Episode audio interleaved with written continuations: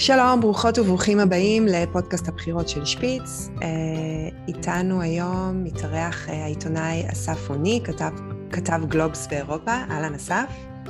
היי טל. ברוך הבא, אה, תודה שהצטרפת. אנחנו נדבר היום עם אסף בעצם על תמונת המצב במרוץ ללשכת הקאנצלר. או הקאנצלרית, אה, ואיך הגענו למצב שבעצם אה, מועמד שסיכוייו היו הנמוכים ביותר, אה, נראה כרגע כמועמד המוביל. אז אסף, בוא נתחיל אולי מפשוט להזכיר מי המועמדים ואיך זה שיש לנו פעם ראשונה גם שלושה מועמדים. אז נכון, כמו שאת אומרת, בפעם ראשונה יש בעצם שלושה מועמדים, uh, המועמד מטעם הסוציאל דמוקרטים אולף שולץ, uh, המועמדת מטעם הירוקים היא אנה לנה ברבוק, המועמד מטעם האיחוד הנוצרי דמוקרטי, שזה בעצם המפלגה השמרנית של גרמניה, הוא ארמין לאשט, uh, והסיבה שהירוקים הוסיפו את המועמדת לקנצלרות זה שבפעם הראשונה היה נראה שיש להם סיכוי להיות המפלגה הגדולה ביותר בגרמניה. אה, ולכן הבחירות האלה מיוחדות אה, אה, גם עניין ההפתעה שהזכרת, אבל גם העניין הוא שיש לנו בעצם שלושה מועמדים לתפקיד הקאנצלר. כן, אז אנלנה ברבוק היא באמת המועמדת הראשונה בהיסטוריה של הירוקים, נכון? למשרת הקאנצלרית. כן? כן, ו... בהחלט, הירוקים התקדמו הרבה מאוד מאז מפלגה די איזוטרית שהוקמה בשנות ה-80, אה, סוף שנות ה-80, עם יוזף בויס, אומנים כאלה, עם כל מיני, עכשיו בדיעבד התגלה כפדופילים, כל מיני אנשים שתמכו בחופש קיצוני, הם לאט לאט אה, פילסו את הדרך שלהם דרך ממשלות במדינות מחוז, עד להיות מצב שהם בדרך אולי להיות סוג של מפלגת עם, כמו שנקרא בפוליטיקה הגרמנית. נכון, אבל בכל זאת המומנטום שהיה להם אה, ב, בימים שבהם אה, ברבוק הכריזה על המועמדות שלה, שבה היה, שבהם היה נראה שאולי באמת היא תוכל להגיע לנשקת הקאנצלרית, המומנטום הזה אה, חלף ועבר באופן מפתיע אה, לסוציאל דמוקרטים. נכון, מה שהיה לנו פה בעצם זה אה, כמה הפתעות.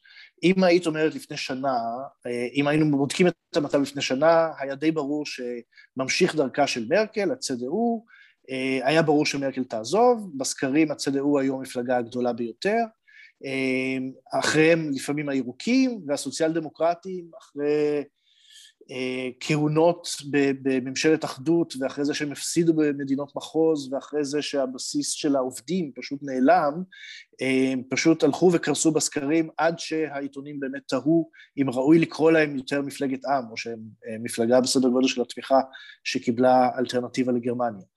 ואז פתאום הירוקים קיבלו בוסט מאוד מאוד רציני ואפילו עוד לפני שברג הוכרזה למועמדת אה, לקאנצלרות, הם אה, התחילו להשתוות לצדעו בסקרים. מאז שברבוק הוכרזה בהתחלה היה גם בום מאוד רציני, ובפעם הראשונה, או בפעם השנייה, זה קרה גם לפני שנה וחצי לתקופה קצרה, הירוקים עקפו את הצדעו, עד שהיה נראה שהמאבק בגרמניה הוא בין הירוקים לצדעו. מה שקרה מאז זה אולי, כמו שאמר אה, אה, מישהו מה-SPD, שניים רבים השלישי לוקח. אה, אולף שולץ, המועמד שהיה בשוליים, בעיקר בגלל שהמפלגה שלו הייתה בשוליים, התחיל בעלייה באמת מפתיעה ומאוד מרשימה שלו בסקרים. הוא הצליח לצמצם, או בעצם לבטל, פער של 20 אחוז בין הצדעו ל-SPD לפני שנתיים, והפך אותו לפער של חמישה אחוז לטובת ה-SPD בסקרים שאנחנו רואים עכשיו, ונחשב למועמד המוביל אה, כרגע אה, לתפקיד הקאנצלר, שזה משהו שאפילו נגיד קראתי השפיגל הבוקר, הם גם כותבים, אנחנו לא מאמינים שאנחנו כותבים את זה, אבל נראה ששולץ באמת הולך להיות אה, אה, הקאנצלר של גרמניה. אז קודם כל זה מדהים שאפילו במדינה אה, כמו גרמניה, שאנחנו יודעים שהכל סך הכל מתנהל בה די לאט, ותהליכים הם תהליכים באמת ארוכי טווח, ששינויים פוליטיים כאלה קורים בתקופה כל כך מהירה ובכזאת דרמטיות.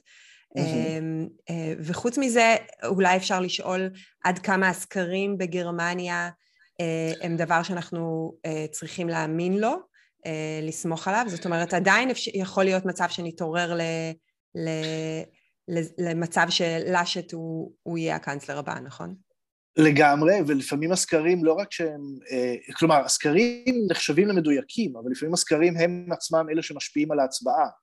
ומה שקורה עכשיו, כשהצד"ו נמצא בשפל היסטורי, בחיים לא קיבל, מפלגה בחיים לא קיבלה כל כך מעט תמיכה מהציבור, אה, יכול להיות שיתחיל סוג של קמפיין אה, גוואלד, כמו שקוראים בבחירות בישראל, שיקראו לבסיס של ה-CDU לחזור. וזה אחד הדברים הכי מעניינים בבחירות האלה, שאתה רואה שאנשים נודדים בין מפלגות לפי המועמד לקאנצלר, וזה משהו ש...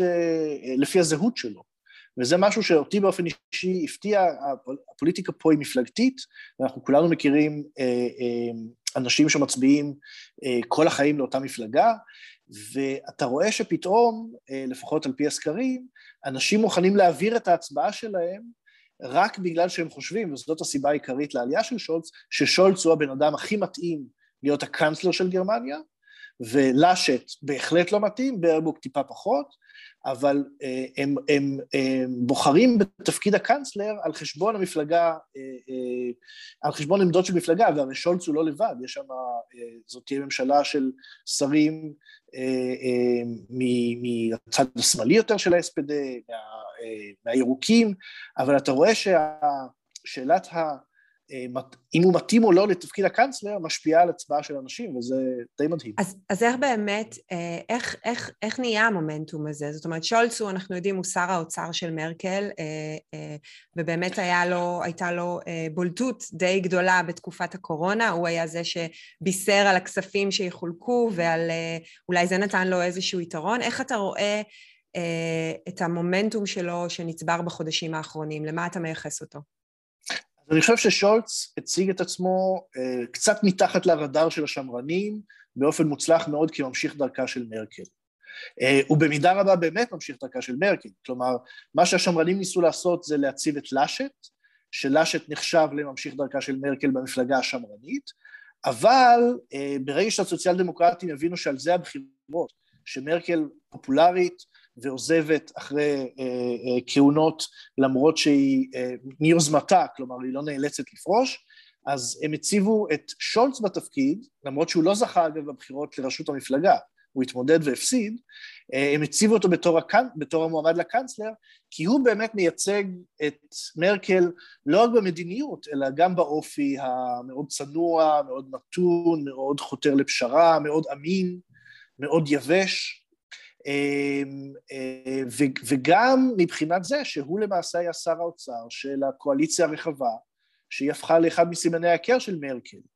אז בעצם שולץ מצטייר כעת כממשיך דרכה של מרקל, וחשוב לציין, הוא היה, הוא עכשיו שר אוצר, הוא היה ראש העיר אה, מדינה עם המבורג, הוא היה לפני זה שר עבודה בממשלה של מרקל, ונחשב למי שגיבש את המודל הגרמני לשיגור עבודה, מה שעכשיו פועל בכל אירופה וקוראים גם לאמץ בארץ, שבעצם בזמן הקורונה העובדים, הממשלה מימנה את העסקים שהמשיכו לממן חלק גדול מהמשכורות של העובדים ואחראי לזה שאין פה מיתון, למרות שהיה שינוי מאוד דרמטי בכלכלה. אמ, מה שנקרא קורץ ארבייט, אתה מתייחס לזה.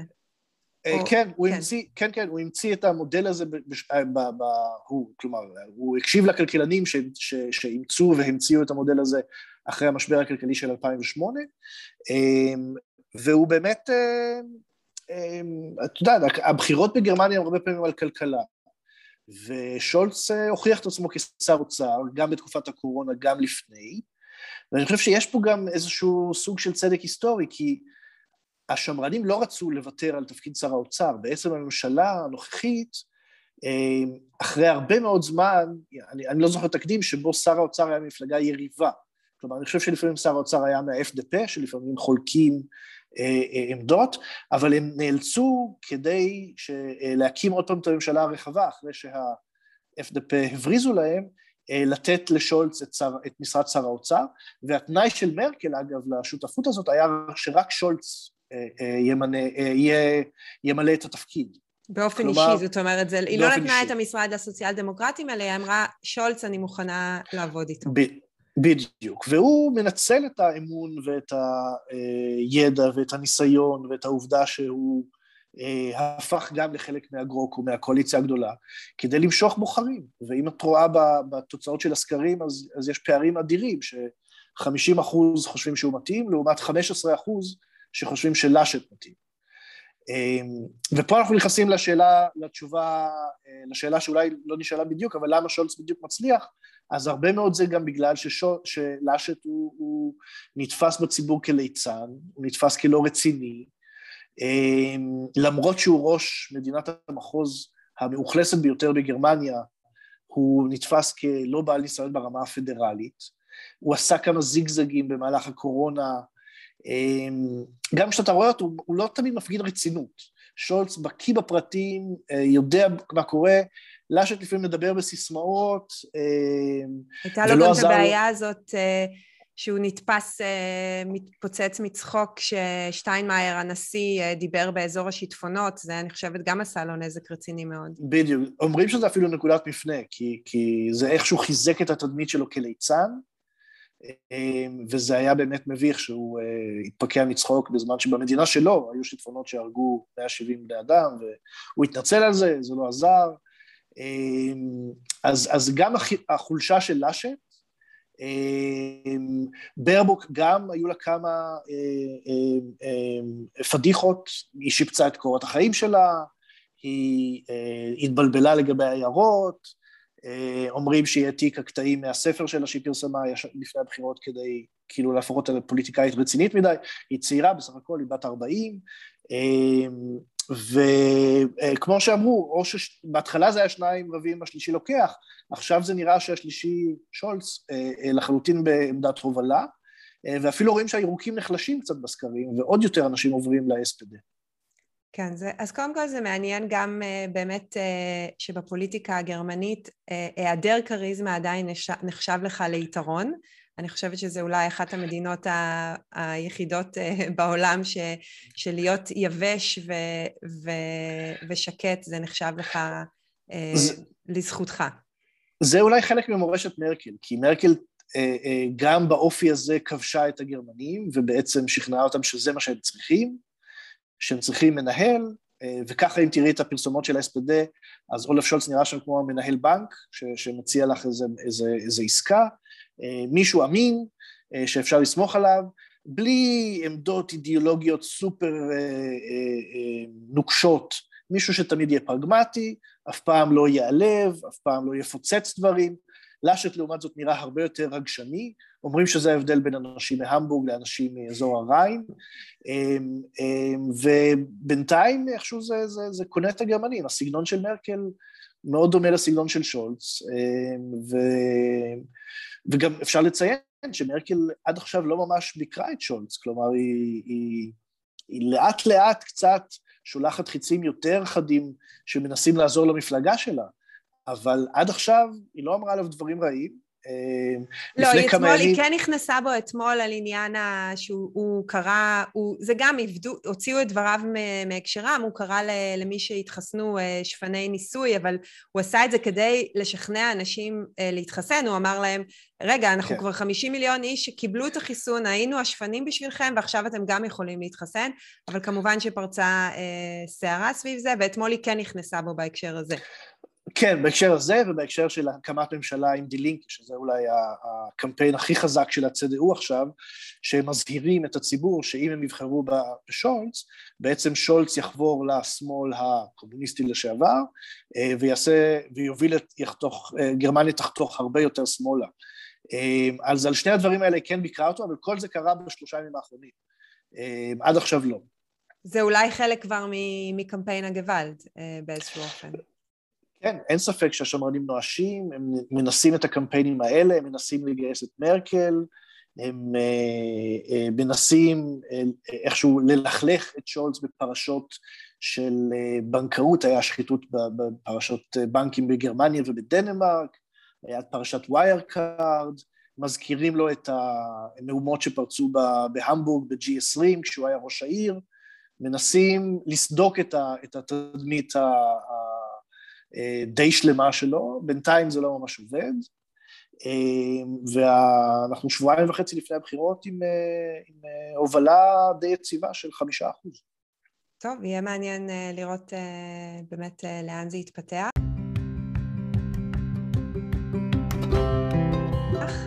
אז המון המון תודה, אסף, אה, ונתראה סמוך יותר לבחירות. בשמחה, בהצלחה לכולם.